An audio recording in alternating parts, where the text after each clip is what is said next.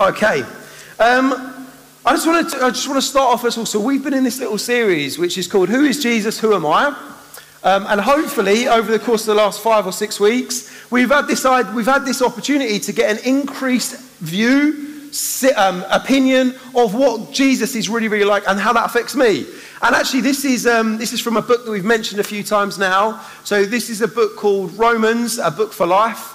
It's written by Andrew Ollerton. And we were very, very aware that we couldn't cover huge Christian truths in five weeks. And so, we just want to point you towards a really good field to eat some grass from. You know, that's one of the jobs of shepherds is that actually you say, hey, here's a great field. Why don't you go and eat from that field for a little season because it's going to do you a whole load of goods. So, actually, by reading the book of Romans in your small groups, in your life groups, by reading books like these to be reminded of those truths, I'd even say so, I run a Bible reading group on a Wednesday night, and a bunch of us, we just read pretty much, we read 12 of the chapters of Romans together on Wednesday evening, just in one long swathe going across, and stopped a couple of times to talk about it, and it does us so much good because you start to see this way that Paul is building a picture of who Jesus is and who am I.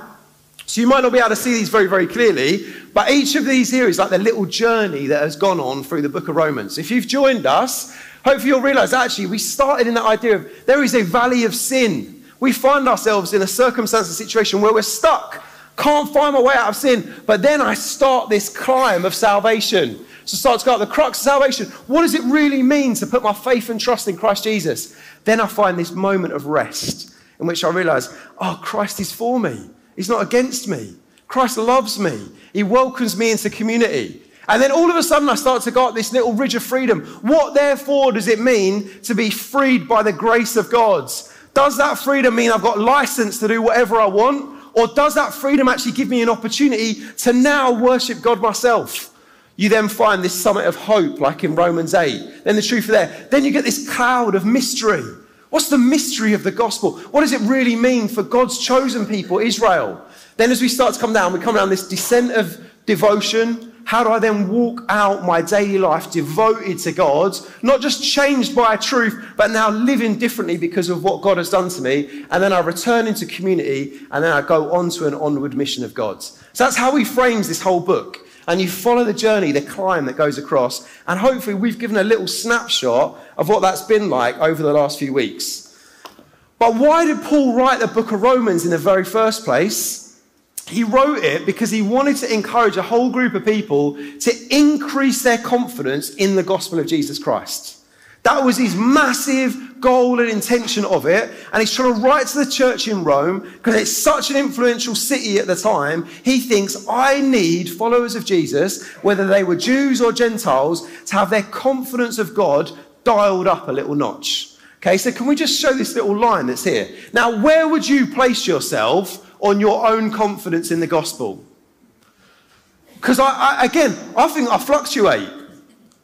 There's moments in which I say, I am absolutely fully assured that the gospel, the good news that Jesus Christ died and rose again for my sins to set me free, to welcome me into eternal relationship with the living God, I am absolutely fully assured with. But then I'll get little moments where I think, I'm mostly confident, I'm pretty sure. No, no, no, I'm fully assured. And then I go back and then I think, oh, actually, I've, I've been hit by another thing that's going on in life. And then I have these little ups and downs at there. And sometimes it might even drift all the way down to I'm plagued by doubt. Is this really true? Is it just because mom and dad took me to church when I was younger? Is it just because I grew up in this country? Is it just because I, I this, was the, this, this was the setting that I, I heard and got raised and got brought up in? Is that why I'm a Christian? And we can fluctuate because that isn't just, that's a, like a linear graph that's going on, but it's not just a place that we sit in forever. But what I find is that when I gather, and this is why I turn up to church every single Sunday, it's because I hope that every time when I worship alongside my brothers and sisters in Christ, every time I encounter God, every time that I read God's word, every time that I sit in a position where actually the gospel is preached and proclaimed to me, my confidence level dials up once again. I might turn up on a Sunday at a three, but my prayer every single week is I walk out at a five. And then I walk out of five and I say, I'm fully assured of the gospel of Jesus Christ. And I know that this is a room full of people that are somewhere between one and five, or you might even be off the chart completely saying, This isn't even true. You know, you literally, you, the belief and trust you've got is like pigs flying in the room. I'm not even a zero on this chart, but good for you. Glad that you enjoy it. That's okay. That's the setting in which we come to. But I really, I believe there's a moment in which faith and revelation of Jesus places us somewhere on this chart to that point when I say, no, I want to be fully assured in the good news of the gospel that those that put their faith and trust in Christ Jesus, their Lord and Savior, will be saved. That's what I long for. And actually, we do that with each other. We do that with one another. That's why it's so great to be in that little descent into community. It's why it's significant that we do life with each other. Because imagine if we had to try and do that on our own the whole time to stay fully assured in who Christ was. But we do it by spurring one another on, by holding each other in our weaknesses, in our moments of doubt or our moments of uncertainty. Someone, one of our brothers and sisters, stands alongside us and says, No, come on, let's be fully assured together in this thing. Let's believe in Christ once again. Let's pray. Let's come back to worship. Let's listen to God's words. And it's the joy of doing it with young children as well. Because you start to raise children in this environment. You say, now come on, we're going to doubt at times, but we're going to come back once again into the confidence and assurance of the gospel of Jesus Christ. And Romans is an amazing book for that. It's an amazing book over its chapters, over its, over its little arc that it takes you on to bring you back to a place again when you are absolutely confident in the gospel of Jesus Christ. Okay, one more thing, and then we're going to read God's word together. So this is one of these little um, nesting dolls that you've got, Russian nesting dolls. And so we're all aware of what these are? And hidden inside are smaller dolls that go across. Yeah? So when I become a Christian, my relationship with Jesus is massively significant and important. Because Jesus starts with the biggest problem, which is you and me. So he begins with peace with God. There's so much of what is going on in the book of Romans and which goes on in the truth of the gospel is it's about actually how does Jesus deal with me as an individual? So who am I is really, really significant. It's really significant that I get a right understanding of who Jesus is and that he resolves and makes peace with me first and foremost. Before it's ever about the truth for anyone else, it's a truth that has to be reflected in me. I've got to say, God, what is the truth of the gospel in my heart? Who am I? Who are you? Do I put my faith and trust in Christ Jesus? And then this wonderful thing is that once I find peace with God, the story doesn't end with this tiny little nesting doll. Because then the most beautiful thing is, is actually we get placed into the next doll. So the truth of what Jesus has done in my life then works its way out into what does it mean to be part of a community with others? Because the good news of the gospel isn't just that Jesus saves people or an individual, but that Jesus says, I long for a holy people, my people. His plan is to bring humanity and reconcile it together with one another, to reconcile our differences, to reconcile the things that would divide us. Again, not to make it so that we're uniform and we all look the same, dress the same, behave the same, say the same stuff, live in the same place, but so that there would be that there would be unity with one another, a love and a reconciliation that we find. But that can never begin. So the world tries to deal with this. The world's all looking for peace. It is desperate to try and reconcile communities. It's desperate to try and find ways to bring neighbors and enemies together. Last night it happened through the power of music. because it's trying to reconcile the world. And it really hopes if we have a good old knees up and someone wears enough glitter on their eyes that the world is going to be reconciled because ABBA is going to do it through the songs like Waterloo. The world is looking for peace and unity and it's desperate to deal with this nesting doll. But the Christian gospel says it starts with you and me. I must first be reconciled to God. If I'm not reconciled to God, how could I ever be part of the reconciled people with all of humanity? Can't do it. I start with the problem me. I find peace with God. I'm reconciled to Him. But then the joy is this is not an individualistic gospel in which it's just me and my Jesus. It then says, no, no, I've made peace with you so that we can make peace with mankind. so all of humanity can come to find unity in the good news of the gospel. And then the most wonderful thing of all of it is again, it doesn't just stop there, doesn't just stop with humanity. Jesus is making all things new. He is reconciling everything in heaven and earth. All things under the lordship of Jesus. Everything, everything visible and invisible, everything seen and unseen. All things being reconciled. And I get to be part of that. It's not like I get lost. I'm actually get to be included into the people of God's and included into all of God's new creation and new humanity that He's longed for from the very, very beginning. And I get to find my place into a much bigger story. And again, that's a deep human longing. We want to be part of something. And God includes us as part of it, but He never starts here, He always starts with us. Starts with you. So I Paul writes to the church in Rome and says, Come on, who are you? Who do you believe Jesus is? What's the faith and trust that you have in him? And then once that is, once we've reconciled that, once we've found peace with that, I can build you into community, and then I am going to build you into a new heavens and a new earth, into all of creation being reconciled in and through myself. So we're going to look at what some of that community looks like, because as I'm sure you can imagine, the reconciled church, the gathering of all people together, isn't always the easiest job in the world. Because we have to unite people that have all different preferences, have all different levels of confidence in the gospel, have all different levels of, of, faith, of faith. They have all different upbringings. They have all different favourite songs. I bet there's someone in this room, Grace, I'm going to say it, someone who doesn't like that. I bet there is. If you're here, you're wrong. But it's okay. you're loved. But that's the truth because you get into a community with people and you realize that actually unity is hard. Uniformity is easy. If you say we've all got to like the same thing and do the same stuff, it's not easy. It's actually hard to manage it. But you can force people into molds. The gospel doesn't force us into a mold, but it does call us to unity. Because the unity in Christ as our heads, in which we love and bear with one another. That's what we're going to read together. So let's read God's words. Let's just trust that this is going to change us, it's going to speak to us, and we're going to read. I'm not actually going to do much in. No, I'm not going to do Romans 13 at all. I'm going to do Romans 14. Welcome, welcome anyone who is weak in faith, but don't argue about disputed matters. One person believes he may eat anything, while one who is weak eats only vegetables.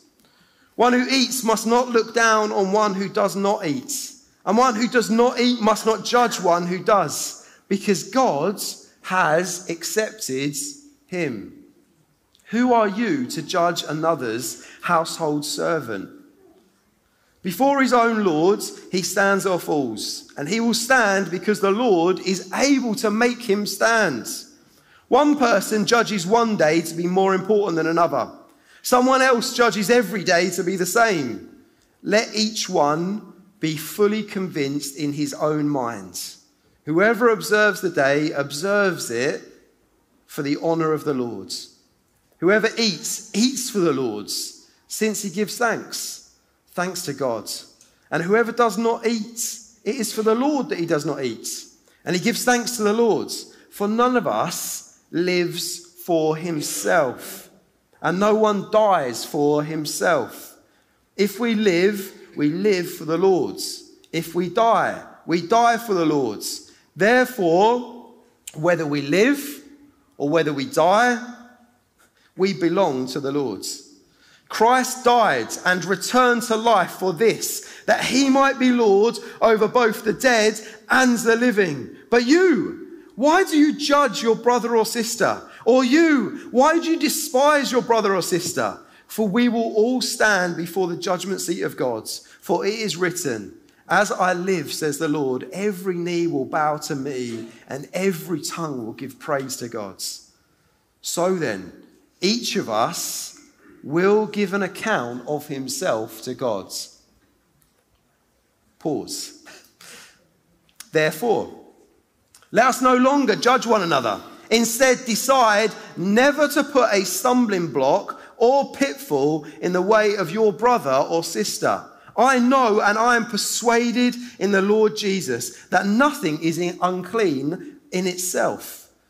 Still, to someone who considers a thing to be unclean, to that one it is unclean. For if your brother or sister is hurt by what you eat, you are no longer walking according to love. Do not destroy by what you eat someone for whom Christ died. Therefore, do not let your good be slandered, for the kingdom of God is not eating and drinking, but righteousness, peace, and joy in the Holy Spirit. Whoever serves Christ in this way is acceptable to God and receives human approval. So then, let us pursue what promotes peace and builds up one another. Do not tear down God's work because of food. Everything is clean, but it is wrong to make someone fall by what he eats. It is a good thing not to eat meat or drink wine or do anything that makes your brother or sister stumble. Whatever you believe about these things, keep between yourself and God, because blessed is the one who does not condemn himself by what he approves. We'll come back to that later. That's a really significant phrase. Blessed is the one who does not condemn himself by what he approves. Risky place to put yourself as the judge. But whoever stands or whoever doubts stands condemned if he eats, because his eating is not from faith. And everything that is not from faith is sin.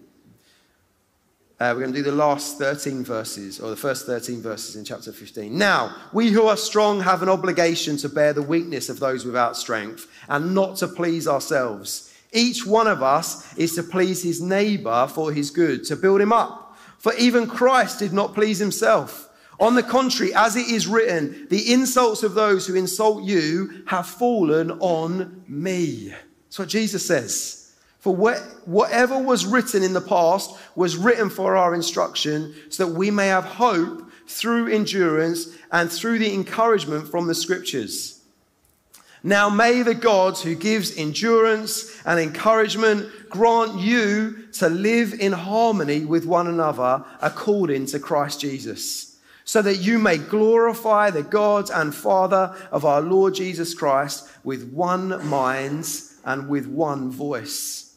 Therefore, welcome one another, just as Christ also welcomed you to the glory of God. For I say that Christ became a, a servant of the circumcised on behalf of God's truth to confirm the promises to the fathers and so that Gentiles may glorify God for his mercy, as it is written, Therefore I will praise you among the Gentiles, and I will sing praise to your name. Again it says, Rejoice, you Gentiles, with his people. And again, praise the Lord, all you Gentiles. Let all the peoples praise him. And again, Isaiah says this the root of Jesse will appear, the one who rises to rule the Gentiles. The Gentiles will hope in him. Now may the God of hope fill you with all joy and peace as you believe, so that you may overflow with hope by the power of the Holy Spirit. That is God's word. That's amazing, amazing truths there. Again, imagine how long I could take ages unpacking everything. But I want us to see that the big thing that's going on here is Paul is writing to a group of believers. They've found faith and commonality in faith in Jesus, but they've arrived from different backgrounds. Some Jewish backgrounds, some Gentile backgrounds. And as a result, some of them are circumcised, some of them are not circumcised. Some of them will eat meat, some of them will not eat meat. Some of them will drink, some of them will not drink. Some of them have special holy days they observe, some of them don't have special holy days. And so they're trying to work out how do we live in unity with each other when we turn up with so much baggage? So much stuff that we believe is significant and important. And so Paul is trying to say, okay, before I get to how you do it, realize it is to God's, God's glory when the Jew and the Gentile praise and worship God together. I love it when I end up with a reconciled group of people. It pleases me. It pleases me to find a group of people who come in praise and worship collectively under the name of Jesus together as their Lord and Savior. That pleases me because one day all of creation is going to be reconciled. Every knee will bow, every tongue will confess, all things in heaven and earth will be united under Christ Jesus as one Lord and Savior. And all will see. And so that future is coming. And so he loves it when we give little examples of it now. He loves it when we worship in this place as a completely diverse and, and varied group of people with different beliefs or different backgrounds, um, different upbringings, different feelings, different convictions on certain things. This will be a room full of people of people that will eat meat and not eat meat. This will be a room full of people who will drink and not drink. This will be a room full of people who will hold certain days to be significant and important. But we find our unity and our collective identity as disciples of the living gods. And so, therefore, Paul's instructions say, see where we're aiming for, which is the praise and worship of Jesus in unity with one another. So, the way we're going to get there is we're going to bear with each other in faith. Okay? So, this is the closest I can think. I know not everyone likes football analogies, but the closest I can think. I have a much stronger following of Crystal Palace Football Club because they're rubbish. And so, because they're rubbish, my faith in them has been tested much greater than someone else. Because I've had to go to Wembley and watch Crystal Palace lose games and walk out crying as a kid because we lost the game of football. So it, it put a stronger conviction of faith in me. No, I'm going to keep supporting Palace. I had a little wobble, and my dad didn't help, but my uncle did. He kept me strong spin this out to one of my mate's kids. He has changed football teams three times. The reason he's changed three times is because he always supports the best team that are winning, and a different team's winning every single different week. And so as a result, is it was Arsenal till a few weeks ago, but I'm sure it will change at some point. And so he started with Liverpool when they were good, and then drifts towards Chelsea, and then ended up at Arsenal. And you think it's because actually his, he is much weaker in faith. Now I could, I could, I could be with him and, and try and mock him for his weakness in faith in his football team. But actually, no, there's this little thing that actually I've walked through something as my example that's given me a stronger faith in Christ Jesus. And I just want us in this room sometimes, and this, this is probably where it touches on a little nerve. I think there's probably times in this room where we think, man, why are you not stronger in your faith? Why are you at a one on that chart? Why are you not convinced in the gospel? And we'll wind each other up. And some of you have walked through things in life which meant that you are more fully assured in the gospel of Christ Jesus. Praise God, you might have read Romans a few more times than someone else in this room. Praise God, you might have grown up in an environment, you might have been through circumstances, situations in life which have caused your faith and trust in Jesus to be stronger. But actually, what we're called to do is to bear with one another in love and to build one another up in our conviction of who Christ is and what Christ has done, not turn to the other and say, Why are you so weak in faith? Why are you struggling with this again? Why are you walking through that again? Why are you not resolving this? Why are you making that such a big deal? And actually, one of those, one of those biggest and most important things, and again, this is a book that I read that was so helpful to me a few years ago. It's called Finding the Right Hills to Die On. It's because I think that sometimes we make things the primary thing that are not the primary thing. Right? So sometimes we make the whether you eat meat or not eat meat the primary thing. And Jesus says that's not the primary thing. The primary thing is that I died and rose again, and that you find eternal relationship with me through faith in who I am and all that I've done. Not whether you eat meat or don't eat meat. Not whether or not you've got a foreskin or not. They're not significant things. And to the early church, they were. And to us, we can find a whole load of things that put us into categories of Christians. Oh, I'm a, I'm a strong Christian. I'm a weak Christian. I'm, a, I'm an established Christian. I'm a new Christian. And we can sometimes start to put little burdens and yokes on each other's shoulders, which are not the thing that Christ has called us to. They're not the primary thing. The primary thing, and it's often, if you'll see, we've got like the creedal statements that are out there. The creeds, who Christ is and all that Christ has done. The trust in, in Father, Son, and Holy Spirit. The trust that He died and that He rose again. The trust that He's coming back to make all things new. The trust that He loves His church. There are some things that are the primary thing, and we hold on to them and we fight for them and we believe in them and we teach them and we speak into them. And there are some things that we feel important about, some things that we think we in this church, and so I'm reading through Romans the other day and I'm thinking, what are some of the things that I don't think necessarily were primary, but Paul definitely had an opinion on? He definitely had an opinion on spiritual gifts and how they were used in our meetings. He definitely had an opinion on pacifism and whether, whether war is just or not. You can just pick some of this stuff up in Romans and Corinthians. He definitely had an opinion on the future of Israel as a nation state. But was that a primary thing or was it a secondary thing? Probably secondary. He fought for some primary stuff, But some of those things were secondary. And actually, it's at that moment where you say, No, I must hold a conviction myself. It's not saying, very postmodern, nice way of thinking, Oh, everything's just grey. I don't really have opinions on anything. You know, just kind of hold loose. Don't have really conviction to anything. Paul doesn't say that, does he? When we read that a minute ago, Paul says, Actually, we must each have convictions in our own heart. We must each be convinced in what we believe and what we hold. But actually, when we bump up against a fellow Christian who's standing there and they don't hold that same conviction in some of those secondary things, it says, bear one another in faith. Bear with one another in love. John Stott says it like this. So he says, You've got a John Stott quote Love limits its own liberty out of respect it has for others. Oh, that's a, oh, that's a, that's a punchy quote. Love limits its own liberty out of the respect it has for others. There will be times when you'll come here and you'll be in Christian community with each other and you'll think, oh, that's wound me up. Didn't enjoy that. I didn't like it.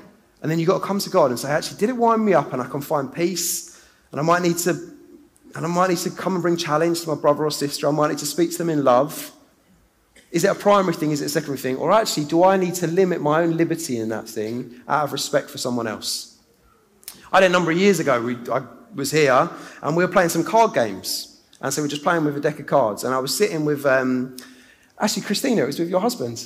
Sitting with your, with your husband a, a few years back, and uh, probably 15 years ago. And as we're sitting here, he really struggled with us playing with card games. Because we'd been in Ukraine, he'd found that actually card games were often a way that people would bet and they were gambling and addiction things that were going on. I remember him just saying to one of us, to Chris Mason, just saying, Oh, actually, I'm really struggling with everyone playing card games because it's just bringing back to me a gambling addiction and I think that I've found culture in that setting. Now, we could have said, What's your problem? We're playing cards, we quite like it.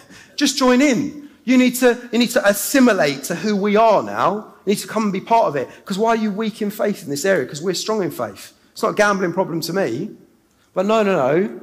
Out of love, it limits our own liberty. And actually, of course, what do we do? You put the cards away. Okay, we won't play cards, we'll do something else. Because out of love for one another, you build faith, and that pleases Jesus.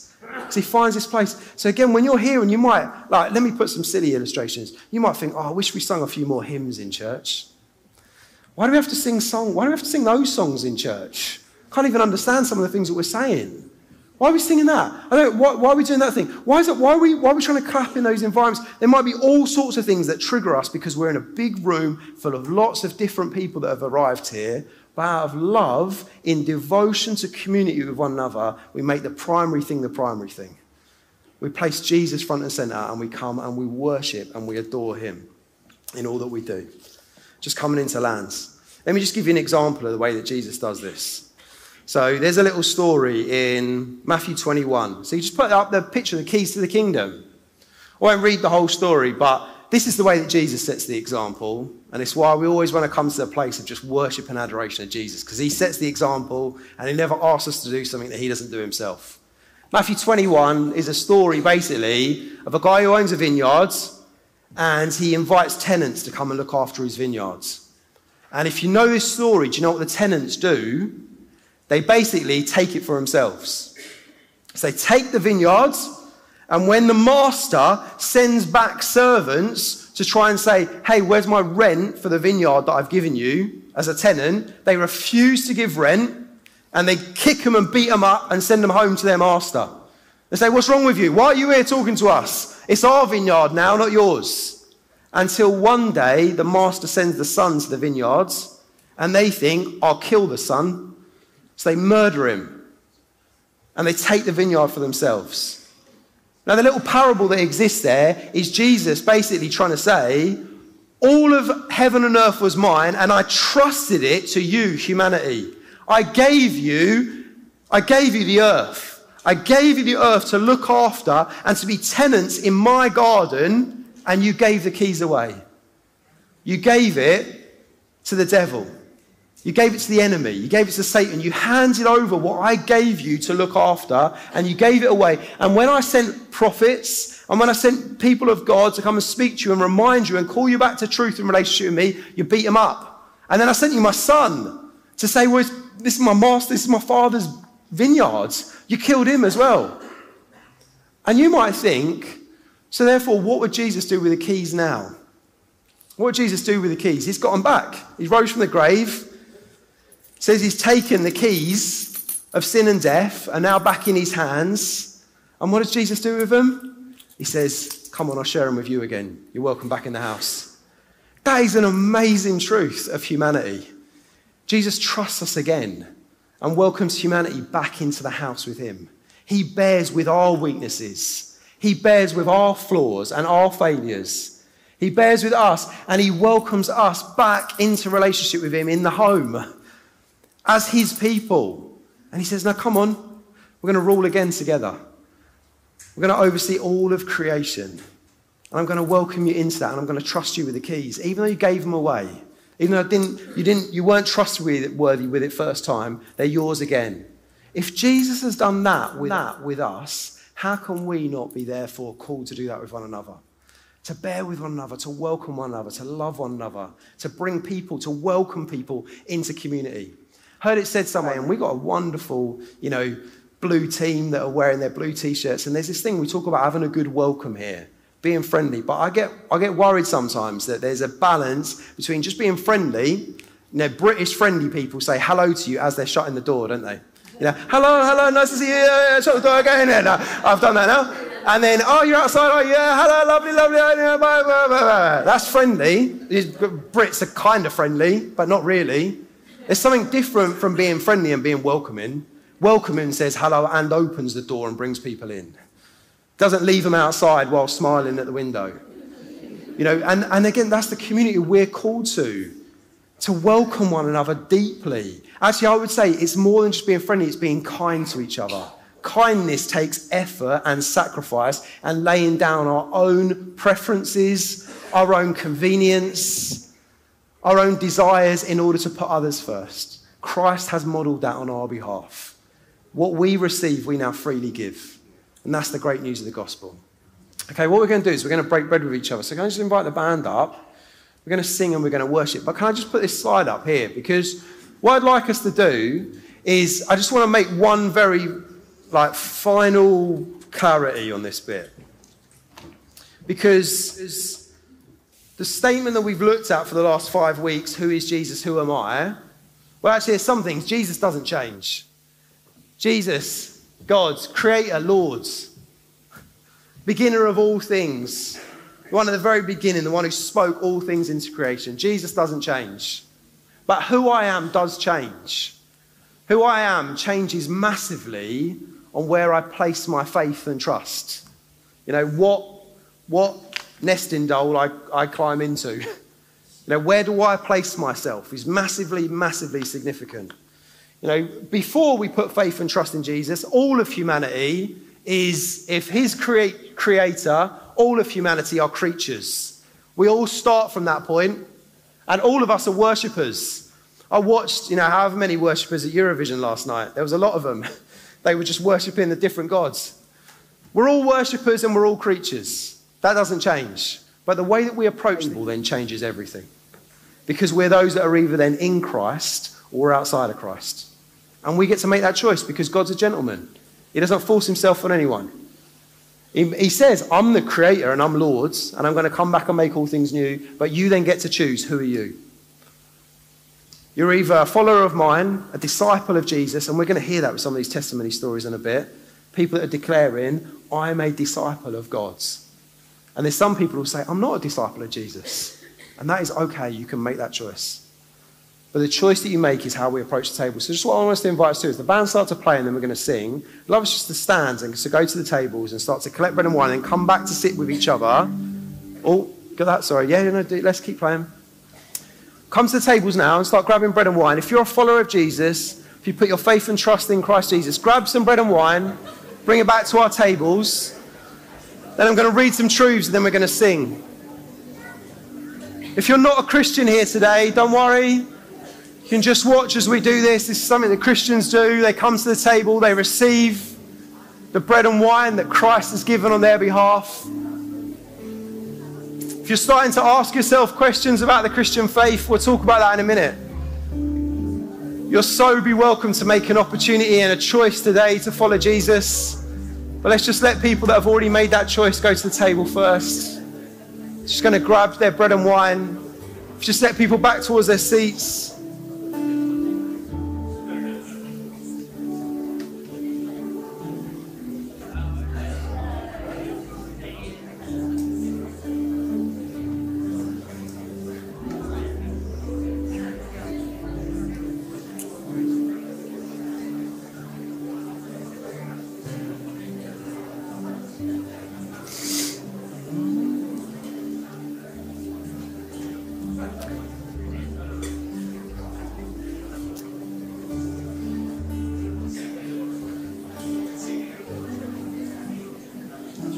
One thing, one thing we're always good at in British churches is queuing. So well done for queuing so well.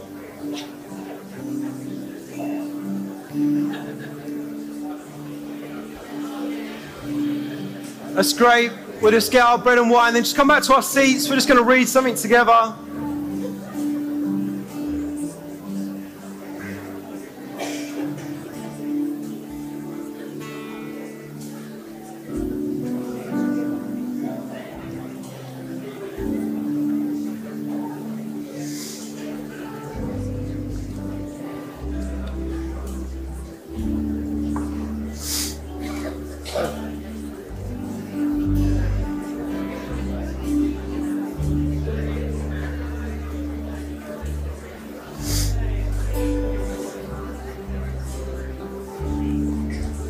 Okay. That's wonderful. I think most people have got their bread and wine now. Let's um, let's come back together. Okay, what I'm going to do, just as we're um, just where the last few people come in, I just wonder, Sarah, could you just put that next part of the slide up onto the screen for me? I'm just, I, I just encourage you to read some of those truths that appear there. You know, if, if English isn't a first language, you, could, you can always scan it on Google Translate, just pick up that's going across there. I'll read through some in a second. But I just wanted, I wanted to clarify this for us because actually the who am I thing makes a massive difference like I said, in who we place our faith and trust in. And as you'll notice, the tables aren't closed. So just because we've collected wine now, wine now, actually, if you're sitting here today and you feel a strong conviction in your own heart, even during worship, you might do it during the stories that are being shared, the testimonies. You might think, actually, I want to declare my faith in Jesus today. I want to join the people of God. I want to reconcile my relationship with God for the very first time today. If that's you, you're very welcome to come to the table at any point and to collect bread and wine and come back and pray with someone. That's a great way of entering into relationship with God. But this is what it does to us. Because Jesus is powerful and he's for us. But outside of Christ, I'm trapped. I'm an enemy of God's. But in, in Christ, I get to be free and I get to be his for all eternity. Jesus is resurrected and Jesus is holy. Outside of Christ, I'm still dead in my sins. But then in Christ, I get to be alive in Him and I get to be considered holy too. Who is Jesus? Jesus is righteous and He is merciful. Outside of Him, I'm lost and I'm still in conflict conflict with others, conflict with myself, conflict with God. But in Christ, I get to be saved and reconciled. Jesus is the giver of life. Outside of him, I'm a slave to my sin, but in him, I'm now a servant of Christ himself. I get to serve him in all I do. Who is Jesus? He is the just judge. He's the one coming back to judge in the dead. He's been given that role. Outside of Christ, I'm still an object of wrath. But in Christ, I'm part of his redeemed people. Praise God. And finally, who is Jesus? Well, Jesus is coming together, uh, coming again. And outside of Christ, I'm forever without him, but in Christ, I'm forever with him. Wow. Forever part of his welcomed people. Let's take bread and wine now. Let's start to sing. Let's rejoice. Let's receive that as a sacrament of God's grace. You paid nothing for that bread and wine. You received it as a free gift of God's because he welcomed you as his own. Let's start to sing and rejoice together.